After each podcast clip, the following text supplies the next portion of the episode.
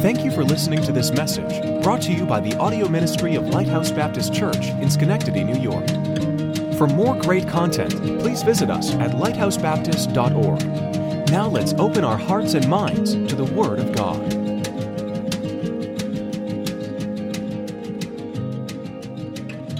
All right. Well, good morning to you. Boy, I'm just. If you're like me, you're, this is this is a cloud nine week. Roe versus Wade. Roe versus Wade. Just amazing, amazing, amazing. Uh, From a, from a legal standpoint, it was just the right thing to do. Uh, there are many justices who are on different sides of the abortion issue, whether it's right or wrong, who say that from a legal perspective, it never should have been passed in the first place. And uh, so I'm just so thankful that, that there's been this momentary dawning of righteousness over this, know, over this country. We do have a great country. I, I sound a little pessimistic sometimes, and I'm generally an optimist. I'm just, uh, I'm not happy with, of course, a lot of things we see going on, but boy, praise God, the right thing happened. And uh, I was worried. I, I think you were too about the leak about six weeks back, and oh no, what's this going to do? And I'm sure that was done on purpose, but um, boy, thankfully, the right thing happened. So that is, uh, that is really good. Turn with me to Hebrews chapter 11. We're going to look at a, a few different passages today. Hebrews chapter 11.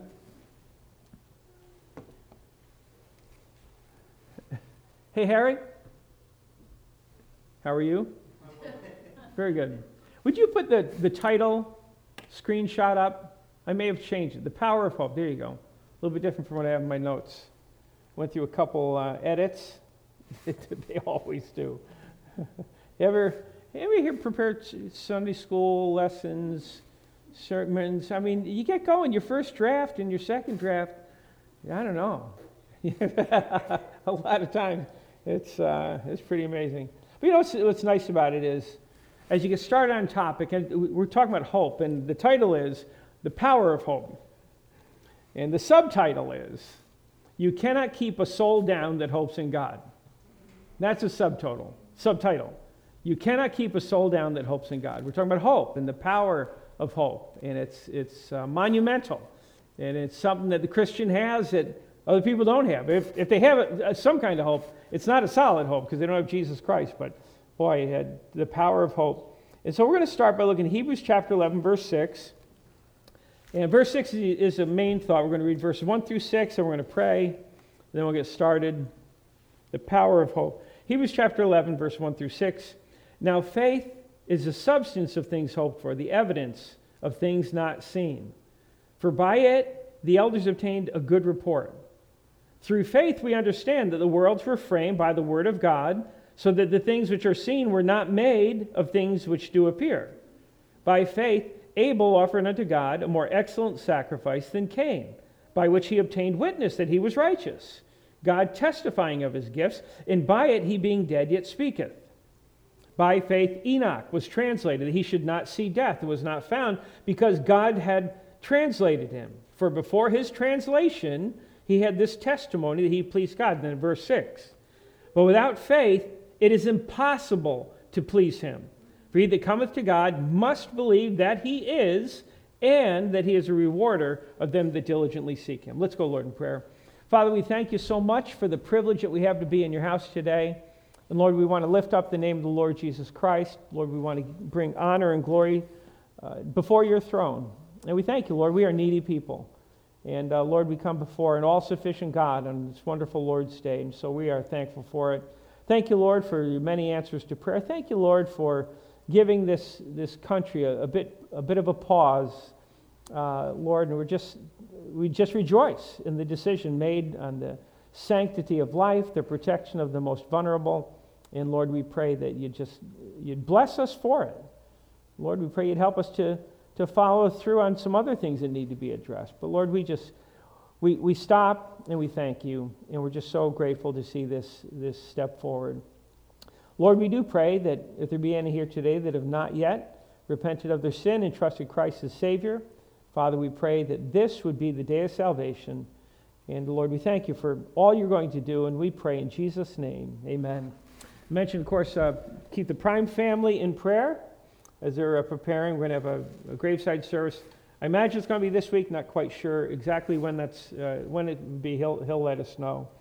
Uh, so Hebrews chapter 11, verse 1 through 6. Of course, a lot in there. It's amazing. Through faith, verse 3. Through faith, we understand the worlds were framed by the word of God. So the things which are seen were not made of things which do appear. Something from nothing, just the way, just the way God made it. Something from nothing. We understand this by faith, and also science is in a very awkward, clumsy way, coming to the same conclusion that something really did come from nothing. Verse 6 is really the operative thought. It says, Without faith, it's impossible to please him.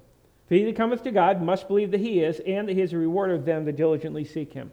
Without faith, it's impossible to please God.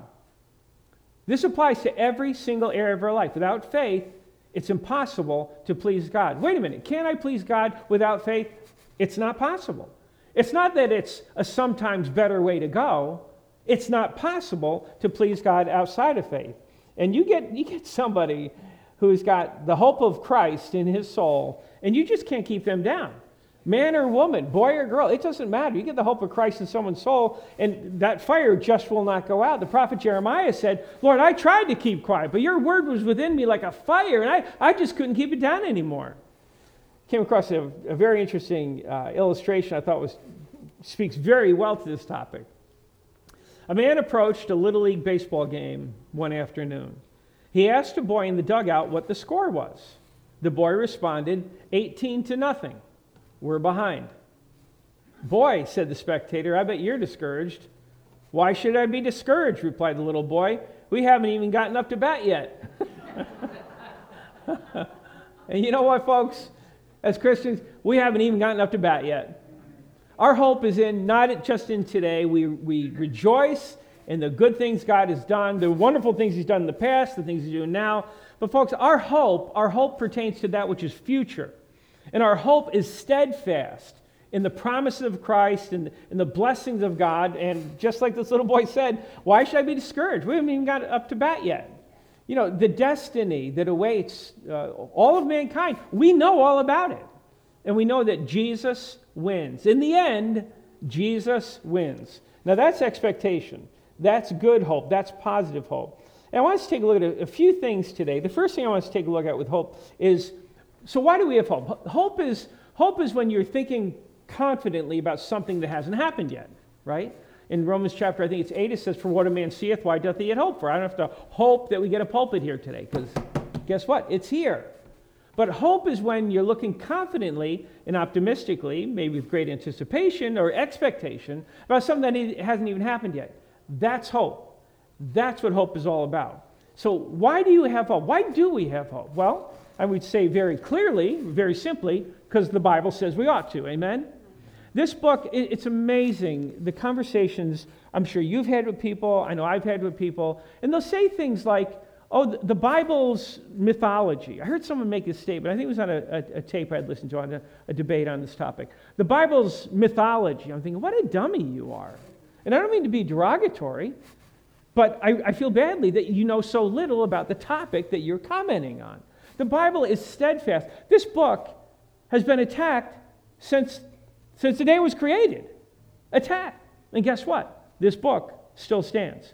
This book is so incredibly truthful, accurate in every way. It's been, it's been supported and proven many times. And the only people who argue against it are people who really don't know what the Bible says about certain things. Creation being one, history being another, science. Uh, you talk about the, the nature of life, the nature of blood, genealogies, creation science, it's an absolute home run on these topics.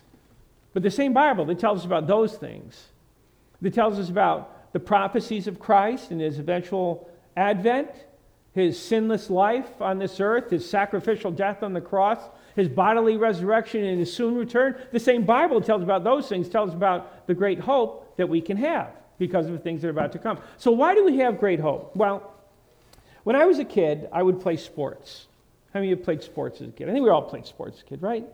And how, many, how, many, how many of you played uh, football in the streets?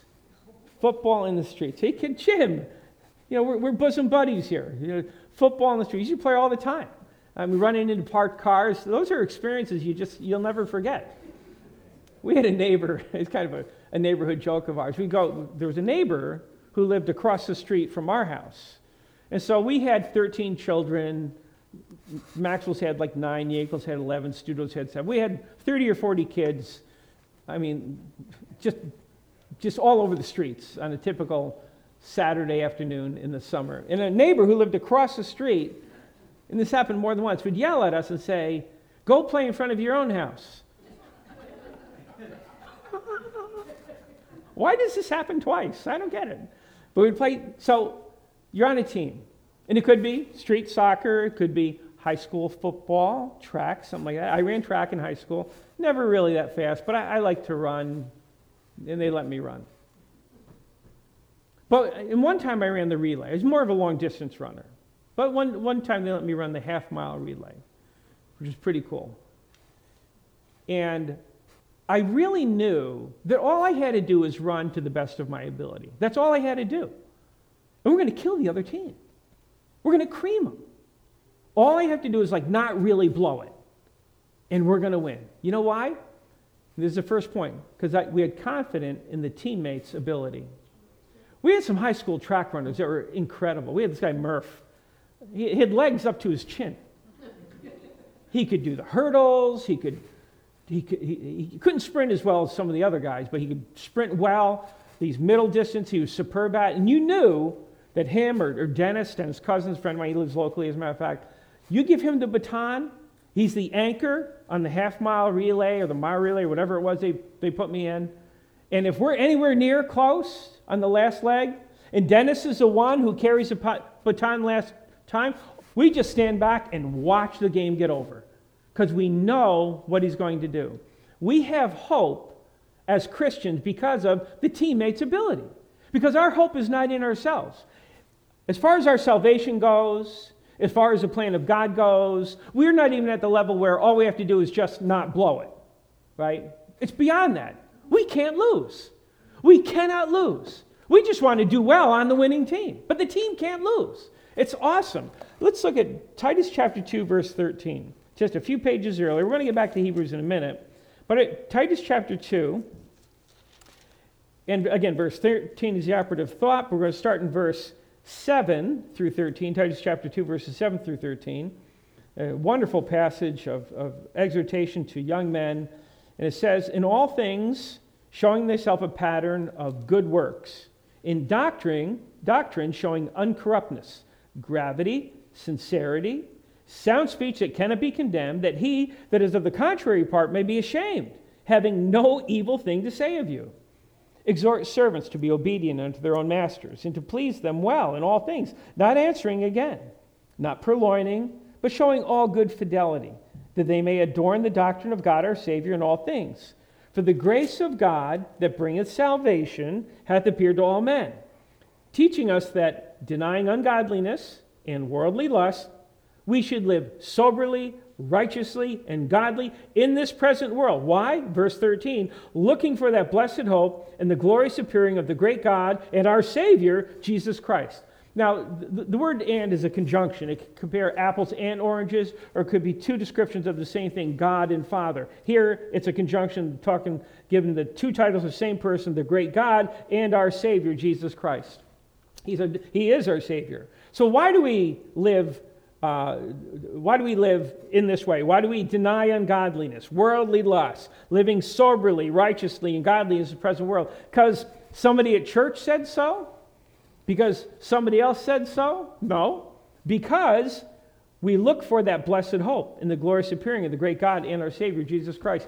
The best reason why we can live righteously and soberly, and I'm not talking about perfectly or the sense of religiosity, anything, any of that kind of stuff. I'm just talking about as a Christian living right for God because we look for that blessed hope in the glorious appearing of the great God and our Savior, Jesus Christ. That's hope. We have hope in a teammate's ability. It's really nice to know that in this battle called life, and a lot of times it's a battle, the, the Bible talks about the Christian life, a lot of um, metaphors and similes with, with the military and the battles and struggles that goes on. We can't lose. We absolutely cannot lose. I like being on a team that can't lose. I like it a lot. It's not like an election where they already counted the ballots before they submitted them. It's not like that can't lose. We're talking about it can't lose when everybody wins and that which is right has been done. See, we have blessed hope because we have confidence in our teammates' ability. Our teammate is the Lord Jesus Christ. We're joint heirs with Christ. It's a wonderful reality. And, and turn back with me for just a moment, back to Hebrews chapter 6, verses 18 and 19. Hebrews chapter 6, verses 18 and 19. Again, Hebrews chapter 6, wonderful chapter. The whole chapter could be read in light of this, in, in light of this topic.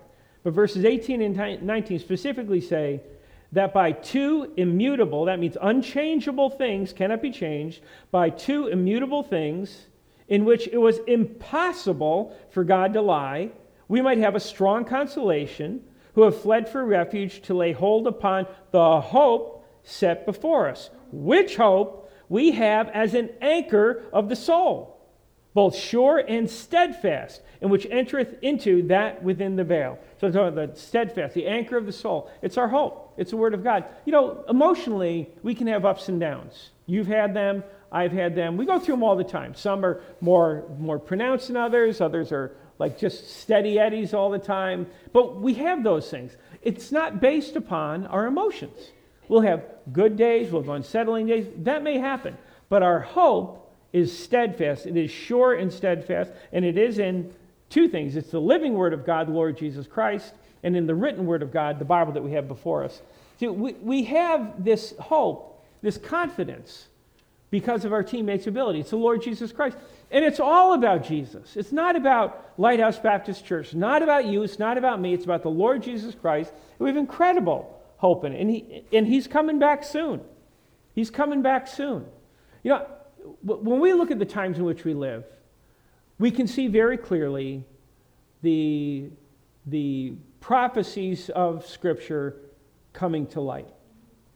In the last days, perilous times shall come, and shall be lovers of their own selves, boasters, proud, blasphemers, disobedient parents, unthankful and holy, and so on and so forth. The, the, list goes on and on. Then we have specific things, of course, on a bigger level Israel becoming a nation, the rebuilding of the third temple, which I guess is underway. It's I read an article this, this week saying it's underway. I, I don't know if they actually broke ground, but it's really close. All these things come to pass. Then you find these things like the Roe versus Wade decision. It's kind of like, oh, thank you, Lord. Because is it a downward spiral? Oh, it sure is. It sure is. Satan is still the prince and power of the air. But thank God there's some babies that have been protected. And we mentioned this in Sunday school, and the sermon's not about that, but it's a wonderful point for the Christian to really rejoice. It just, we had this flash of righteousness in our country. There are a lot of people, now we're not in that group, but there are a lot of people who look at legislation to determine morality. In other words, if it's legal, it's moral. I mean, 20 years ago, for over 100 years, if you want to smoke a joint, you, you find it from some uh, miscreant on the street maybe down by uh, St. Luke's or something, and you go smoke it behind a bush. And you knew it was wrong because you had to find it from this person on the street and you had to go hide it. But now they're saying, oh no, now it's okay. So the same event, because now it's legalized, now brings with it this sense, this improper sense, but this sense of it being ethically now okay. Because hey, it's legal. You it's been a long time since our legal system mirrored biblical morality. Amen?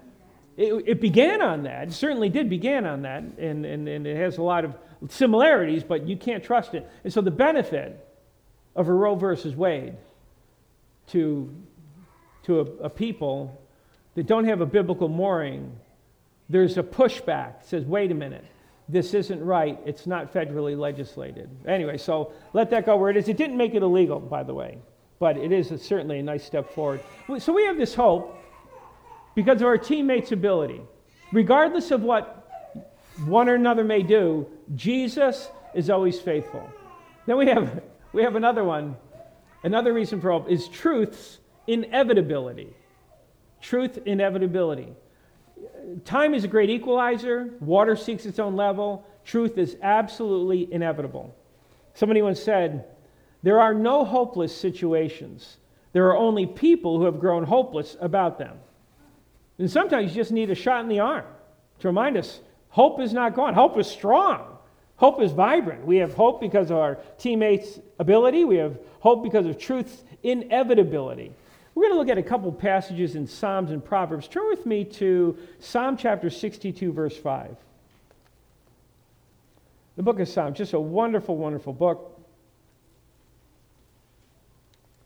And, uh, you know, I, ha- I, have to admit, I haven't been looking.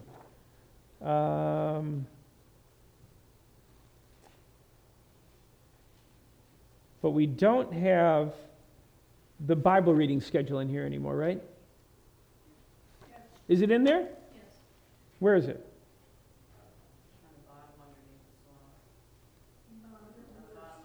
Oh, Bible reading this week, First Kings. Okay, right. We ran right by it. I'm on a different schedule anyway. like, like you're surprised to hear that. Yeah, you're, you're on a different schedule, okay. But definitely a different schedule. But don't you love going through the book of Psalms? It is so refreshing. It's, now, I don't know what your reading's like. Some people, and I admire this, some people read you know, a, a, a, a selected number of Old Testament, a little bit of Psalms, a little bit of Proverbs, selected amount of New Testament. I like that. I think there's a lot to be said for that, particularly when you get to Psalms and Proverbs. I'm not like that. I just got to go start and start, and I love reading it like that. But when I get to the book of Psalms, I feel like I'm wading into an ocean of, of poetry, of beautiful biblical uh, uh, poetry, for lack of a better word. And because the psalmist just speaks from his heart so many beautiful statements. And in Psalm chapter 62, excuse me for a minute, I didn't quite get there yet. Psalm 62, in verse 5, the Bible says, My soul, my soul, speaking to his soul, my soul, wait thou only upon God, for my expectation is from him. It's talking about, there's a couple expectations the Bible talks about. And truth's inevitability, truth is inevitable. You can't stop it. You can deny it, you can try to contradict it. You can say truth is not truth. You can call wrong right and right wrong. And that happens all the time. The, the, the Bible says, Woe unto them that, that do that kind of thing. We see it all the time. All the time. But one thing that is absolutely unchangeable truth is inevitable. It never, ever goes away. Whenever I read about the, the death of someone who's lifted up his fist against the the principles of God, perhaps against God directly, because some people are very pronounced in their anti God stand. I feel horrible for them. And then God gives them the space of life to, to say what they're going to say. And then it's over. And I think, boy, there's a, a deafening silence right now from that man on this argument. Because I know the truth is inevitable. And I don't say that with any sense of rejoicing, I say it with a sense of, of determination. Truth is absolutely inevitable. Of the right, there's an expectation of the righteous. And it says in Psalm 62 5, my soul, kind of talking to himself. You ever talk to yourself? You know, that's why some of you should have like cell phones with no batteries. You just talk to yourself all day long, people never even know. You ever talk to yourself? Sometimes you do. I do sometimes. i have an idea I'm kicking around. I don't have long conversations, and I don't debate myself. But every once in a while, we might talk to ourselves in a little way. David's doing this here. He's saying, My soul, soul, my soul, talking to himself, wait thou only upon God. Maybe he sensed his heart was wandering a little bit. Maybe he lost a little. And by the way, you read about the Psalms of David and understand the context in which many of them are written. You can understand, oh, yeah, I can understand why he might be a little bit depressed, in despair. He's running for his life. But here he says, My soul, speaking to himself, maybe he was a little anxious. He said, My soul, wait thou only upon God, for my expectation is from him. In Proverbs 24 14, I'm going to read a couple more if you want to follow me. This is the expectation of the believer. The expectation. Proverbs 24 14 says, So shall the knowledge of wisdom be unto thy soul. When thou hast found it, then there shall be a reward, and thy expectation shall not be cut off the expectation, your hope. It shall not be cut off. This is, this is the expectation of, of the believer, of, of the righteous. The Bible calls us the righteous. The righteous. That's us. Not self righteous. We don't have an iota of self righteous. It should never have. If it's there, it ought to go. but we're made righteous. Do you realize that? We're imperfect in our standing before God. You may not, aren't you glad you came to church today? We're imperfect. Imperfect.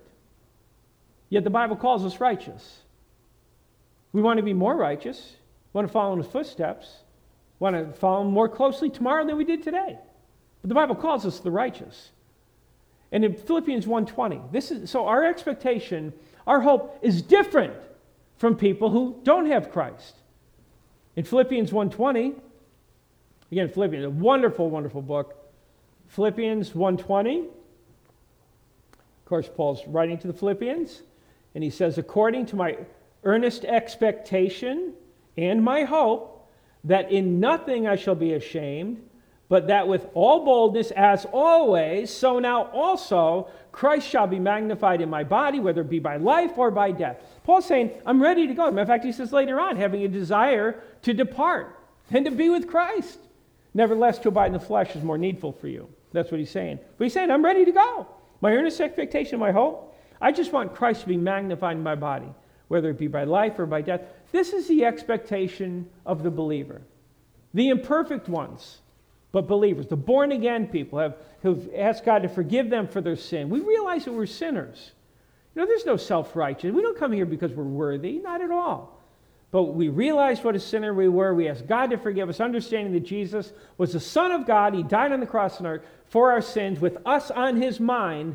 And we've repented. We've asked him to forgive us. And then he gives us the gift of eternal life. Wonderful. So that's the expectation of the righteous. But now, let's spend a couple minutes on the other side of the coin. And I hope that this burdens our heart a little bit more for them. Turn with me to Proverbs chapter 10. We're going to look at a couple verses, one in Proverbs 10, one in Proverbs 11.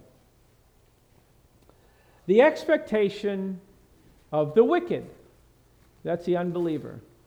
Now, if you're like me, and I've, I've used this term before, you know, what a nice person they are. And I'll say that not in a spiritual, you know, way that you're therefore saved kind of person, but someone can be a very pleasant person to work with, a very uh, a person filled with good works like Cornelius before he got saved. People can be like that. But without Christ, we're still left to answer for our own sin. And the Bible says that all have sinned and come short of the glory of God. We're still the wicked. Our father's the devil. If you were to tell me that, I didn't quite grasp that before I got saved, that my father was the devil. My earthly father, he got saved just before before he died, but my spiritual father, was the devil. That's pretty amazing. That would have been a little bit more for me to, to handle. I think if you were to try to explain that for him, I don't remember hearing it until after I got saved, but it's absolutely true. My father was a devil. But then I got saved. And now I've been born again into the family of God. And my father, my spiritual father, is now the God of all glory. Now, the wicked, the Bible says in Proverbs chapter 10, verse 28, the hope of the righteous shall be gladness but the expectation of the wicked shall perish. The expectation of the wicked shall perish. Now, fill in the blanks on a lot. Of, there's a lot of ways to, to apply that. The expectation of the wicked. How about those people who say there is no God? They'll say it all day long. I, I know people who say there is no God. They're, they're proclaimed atheists or agnostics. They're fairly intelligent people. Silly on, when it comes to this matter. It really is. It's just, it's amazing what they don't know and what they don't want to talk about. It really is amazing. And they look at us as saying we're, we're simple minded people. Folks, Bible believing Christians are the most open minded, I think, for the most part, fairly balanced people on earth. Because we look at all the facts, we look at everything that there is to consider, and we come away uh, just amazed at the, at the wonderful nature of God. The expectation of the wicked shall perish. It might be that good person who said, Well, I'm a good person. Hopefully I make it. It might be that person said, There is no God. But yet their soul will live forever, one place or another. It could be the religious person. We see a lot of religious people that, by their dress and by their manner, you can kind of read into what it is that they believe. And you know it ain't about the God of the Bible. You know, you know it isn't about the Lord Jesus Christ. The expectation of the wicked shall perish. So their expectation, it's not a good expectation. Our, our hope, our expectation is phenomenal. Absolutely phenomenal. One other verse on this, and then we'll move on. In Proverbs 11, verse 7, and I think about this all the time. I'm, sometimes I'm too candid, a little too blunt, uh, almost insensitive. And I don't mean to be that way. But it's just, you know, on these matters, black is black and white is white. And it says in Proverbs 11 7, when a wicked man dieth, his expectation shall perish, and the hope of unjust men perisheth. Without Christ, you don't have anything. Nothing. But the wonderful news is, and we, we spent some time on the, on the prodigal son today, talking about that, that incredible, full embrace that the father gives any, any wayward child. Well, the same kind of, and I believe the prodigal son talks primarily about a child who has wandered. But a lot of the truths can be applied, I believe, secondarily to a lost person coming to know Christ. And what a great reception they have. Think about some of the, well, don't think about it, but remember, you were one of them. We were one of them. Then we got saved, and God changes us. And you're worse than some and better than others, whatever it may be, but no matter who it is, and no matter what they've done, there is full and free forgiveness. Biblically based, absolutely true when a person repents and trusts Christ as Savior. Full and free forgiveness. And, and then the hope of someone we might look at now and say, oh, I, I feel badly for them. Where they're going to go, what's going to happen to them? But then they trust Christ, and then we can absolutely rejoice. So the expectation. So we have hope because of our teammates' ability, because of truth's inevitability. You can't turn these things around. And then lastly, time's inescapability. In other words, you can't stop the clock from ticking. I've had, I don't know how many days I've had like this, where it's not every day, but it's more than a couple, where you have, do you, do you ever have due dates? You ever have due dates? You know the best thing I like about due dates is that whooshing sound they make when they go flying by. due dates. Well, there's times, today was a little bit like that. I woke up, I usually wake up between 4 and 6, somewhere in there. And if you ever wake up at 4 o'clock in the morning, you just want someone to talk to, I, will give you David's cell phone number. He, he's, a, he's a chatterbox at 4 o'clock in the morning. But you ever wake up in the morning, and I've done this a hundred times. I wake up, I look at the clock, it says 411. And I'm like, ah, I can't believe I overslept. And then, but you just, you just want a little bit more peace for rushing into the the maelstrom of the day, right? So you lay there. And now it's like 417. It's like, ugh, six more minutes went by and get anything done yet. What happens? That dumb clock will not stop ticking. I just want some time out. That's all. Am I asking for a lot? I just, I just want some time out. That clock never stops ticking. Time always marches forward. And so, this hope that we have, there's a lot of things going on in the world here. We say, this just isn't right. It's not right what's going on. And it seems as though sometimes, if you're just going to go by the news, that it's just getting worse and worse and worse. Well, time is inescapable. Time's inescapability gives us hope. Because we look at it, and the Bible says time and time again, why do the heathen rage and the people imagine the vain things? It's all going to end. And someday, you know, we burn stuff at our. I love living in a place where you can shoot stuff and burn stuff. and I burn stuff. I, I remember telling Keith years ago, it's all going to burn someday. Because someone might say you ought not to burn this or that. You know, tofu stands and that kind of thing. I'm kidding. I'm kidding. But you would burn a lot, brush and all this kind of thing. And should you be burned? I said, it's all going to burn someday. And I don't mean that with that, that somber, you know, dire prediction of, you know, woe is us by any stretch of imagination. But the promise of Christ's coming, the glory of the coming kingdom, the inescapability of the judgment seat of Christ, that brings us hope. A sober hope. A sober hope. Not an intoxicated hope, a sober hope. Time's inescapability gives us hope. Why? Because it may seem like the heathen range. You ever, have you ever read about like the Rothschilds central bankers and all that kind of stuff? Oh, come on, raise your hand. Nobody? Really? Jim, Bonnie, and no, really? Oh boy. Anyway, there's a world system that people say is out there by the people who control governments and mon- the monetary system. Really, you never read about this stuff? Okay, don't worry, I'm not going to bring lessons on it. I really don't care. Because I'll read about it and I'll say, okay, so the Rothschilds have organized, and I'm not saying this is necessarily true, but I think there's a lot of truth in it. They've organized the wars and the banking system and the failures and all this kind of stuff. And all these things are kind of by the puppet masters, right? You look at this and say, oh, that's what's going on. And you read about it and say, well, that's, that's not good that these people are running the show and we think it's our democracy and all these things. And then I step back and I step and say, I really don't care. Because my conversation is not in this world anyway. Our conversation is above. This hope, this, uh, this, this concept of time's inescapability, they may have a plan that they think is going to usher in a thousand years of their domination on earth. I don't care what they're thinking. Because you know what? I read the book. I read the last chapter in the book. And guess what? we win. And whatever their plans are, whatever escape answers they may think they have, we win. We always win. And Jesus will always be on the throne.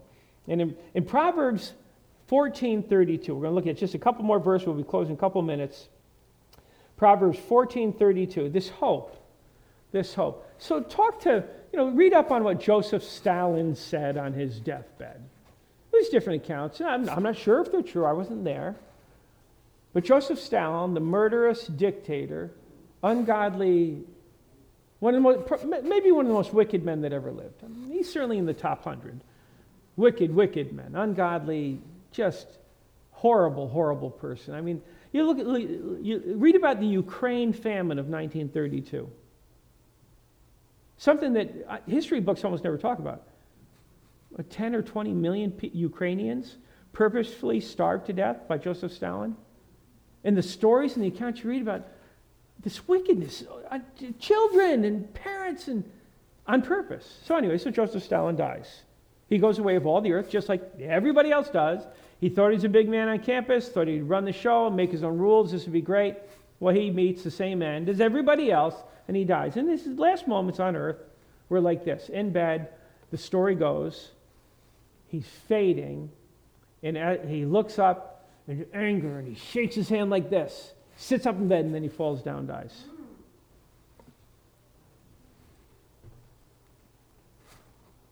What do you think now, Joe? That's a terrible place to go. I don't relish that. I'm a little bit happy that the guy's dead. But I don't relish the idea of where he's gone. God is judge, and God has justice. And in Proverbs 14:32, the Bible says, "The wicked is driven away in his wickedness, but the righteous hath hope in his death." So, Joseph Stalin, he's on his deathbed. This story goes, and you can read these things, find them all over the place, but deathbed statements of people. And they have all different kinds of meanings. Joseph Stalin, angry, and then he falls down he gives it up, right? And I, I think it was his daughter who actually told the story. But then you have so many accounts of Christians. And I'm not saying the way you react on your deathbed is a mirror of absolute truth by any stretch of the imagination. But there is such, because you might get nervous, right? Oh no, oh no. You know, you're driving with me in the car and just before impact. Oh no, oh no, oh no. Probably not saying, well, bless God. you may have some of that, but, but there's a peace of God, and this is something that is, it just transcends natural thought. The peace of God that passes understanding. When, like the Apostle Paul said, that's my earnest expectation and my hope. I have a desire to depart. He's in jail and he said it. He knows the way he's going to depart is not very pleasant. I have a desire to depart and to be with Christ. Nevertheless, to abide in the flesh is more needful for you, he says. The wicked is driven away in his wickedness, but the righteous hath hope in his death. The righteous, it cheers, it cheers us. And there's so much more we could talk about that. Our last verse for today is Colossians 1.5. So talking about the reasons why we have hope. Our teammates' ability, truth's inescapability, t- uh, truth's inevitability, truth, time's inescapability. And our last verse for today is Colossians 1.5. And uh, I'll be there in just a moment. Colossians 1 5, we're going to read verses 1 through 5. It says, Paul, an apostle of Jesus Christ by the will of God, and Timotheus, our brother, to the saints and faithful brethren in Christ which are at Colossus, grace be unto you and peace from God our Father and Lord Jesus Christ. We give thanks to God and the Father of our Lord Jesus Christ, praying always for you, since we heard of your faith in Christ Jesus and the love which ye have to all the saints. Watch this. For the hope which is laid up for you in heaven, wherever ye heard before in the word of the truth of the gospel. And he goes on to talk more about it. It's a, it's a heavenly treasure. A heavenly treasure. This wonderful, wonderful uh, plan of hope. And it's, it's something that, that the world can't understand. Somebody once said, Life without Christ is a hopeless end, but with Christ, it's an endless hope. Life without Christ is a hopeless end, but with Christ, it's an endless hope. I hope I said that right. I want to leave you with the, with the illustration that I start off with today our hope. Hope is a confident expectation for something that hasn't yet happened. This resides in the heart of the Christian. A man approached a Little League baseball game one afternoon. He asked a boy in the dugout what the score was. The boy responded 18 to nothing. Kind of like our world today, Christian, isn't it? 18 to nothing. Maybe 18 to 2. We're behind. Boy, said the spe- spectator, I bet you're discouraged. Why should I be discouraged? replied the little boy. We haven't even gotten up to bat yet. That's expectation. And Christian, oh, we're up at bat and we're in the battle, but the teammate, the conquering one, the Lord Jesus Christ, he hasn't come back yet. He says, Occupy till I come. Keep that hope, keep that earnest expectation. Live righteously and soberly in this present world. Oh, we've got a lot of reasons for hope. Let's, let's bow our heads for just a minute. And as I look around the room today, I, I believe that you know, most everybody, I'm not going to assume everybody, but most everybody here has asked God to forgive them and asked Jesus Christ to be their personal Savior. Again, believing that He's the Son of God, He died on the cross for our sins. It's a point that can never be said too many times. It's just, it's so important. It's pivotal. It's pivotal for our eternity. And so we need to keep that. That is our hope. It's steadfast and sure. The Word of God, Jesus Christ, He's, He saved us, washed us in His blood. And now He says live, He wants us to live righteously, soberly in this present world. But boy, we have so much to be thankful for, Christian. This blessed hope, this timelessness, regardless of the vacillations of life, ups and downs, its surprises it may bring, the hope of Christ, steadfast and sure. If you're here today and you haven't, and you haven't clearly trusted Christ as Savior, or maybe you just have some wonderings about it, well, let us know. We'd love to talk to you about it. You can settle it right now in your heart, just between you and God right now. God, I realize I am a sinner, and I'm lost all by myself. But I believe, and I want to say right now clearly, I believe that Jesus Christ is the Son of God. He died for me, and I'm asking you to forgive me based on what He's done. His sacrifice was sufficient. Saved by grace. Folks, let's be those, those pillars of, of hope and hopeful expectation for what God's going to do. We're going to let's stand together and sing a couple verses of invitation. 508. 508. Let him have his way with thee.